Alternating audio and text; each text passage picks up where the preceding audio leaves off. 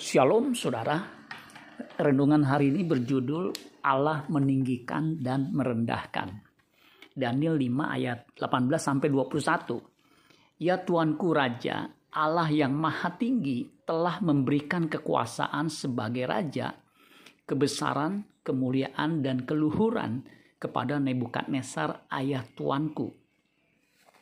Dan oleh karena kebesaran yang telah diberikannya kepadanya itu, maka takut dan gentarlah terhadap dia orang-orang dari segala bangsa, suku bangsa dan bahasa.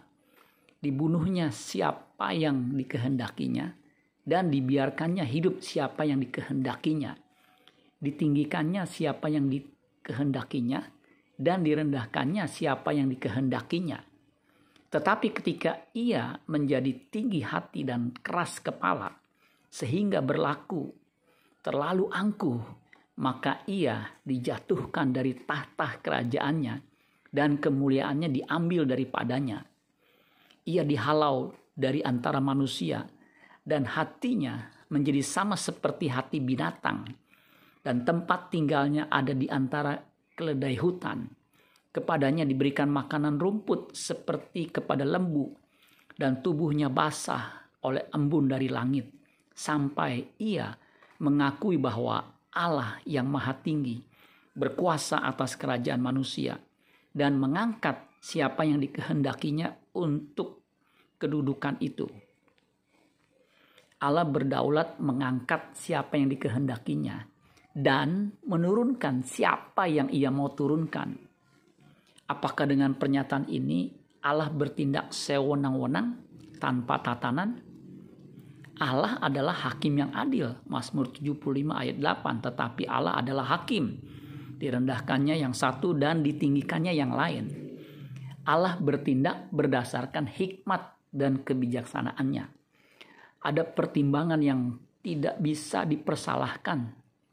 Maka pengadilannya selalu adil dan benar Mengapa seseorang direndahkannya? Nebukadnezar, raja dari Belsasar, direndahkan serendah-rendahnya karena kesombongannya. Daniel 1 ayat 1, Daniel 4 ayat 1 sampai 37. Allah menentang orang congkak 1 Petrus 5 ayat 5. Di Lukas 1 ayat 51 dikatakan ia memperlihatkan kuasanya dengan perbuatan tangannya dan mencerai beraikan orang-orang yang congkak hatinya. Contoh lain, mengapa Saul diturunkan dan digantikan Daud? Karena Saul tidak taat dan mendukakan hati Allah. Jadi, Allah tidak bertindak semau-maunya saja. Jika Allah bertindak sekehendak dan semaunya saja tanpa tatanan yang kita bisa mengerti, maka umatnya menyembah Allah yang mengerikan. Sebenarnya Allah punya tatanan yang bisa kita ikuti. Apa pun yang dilakukan Allah pasti berdasarkan pertimbangan yang luar biasa. Untuk itulah kita harus belajar kebenaran firman-Nya supaya kita mengerti kehendaknya. Amin buat firman Tuhan. Tuhan Yesus memberkati. Sola Gracia.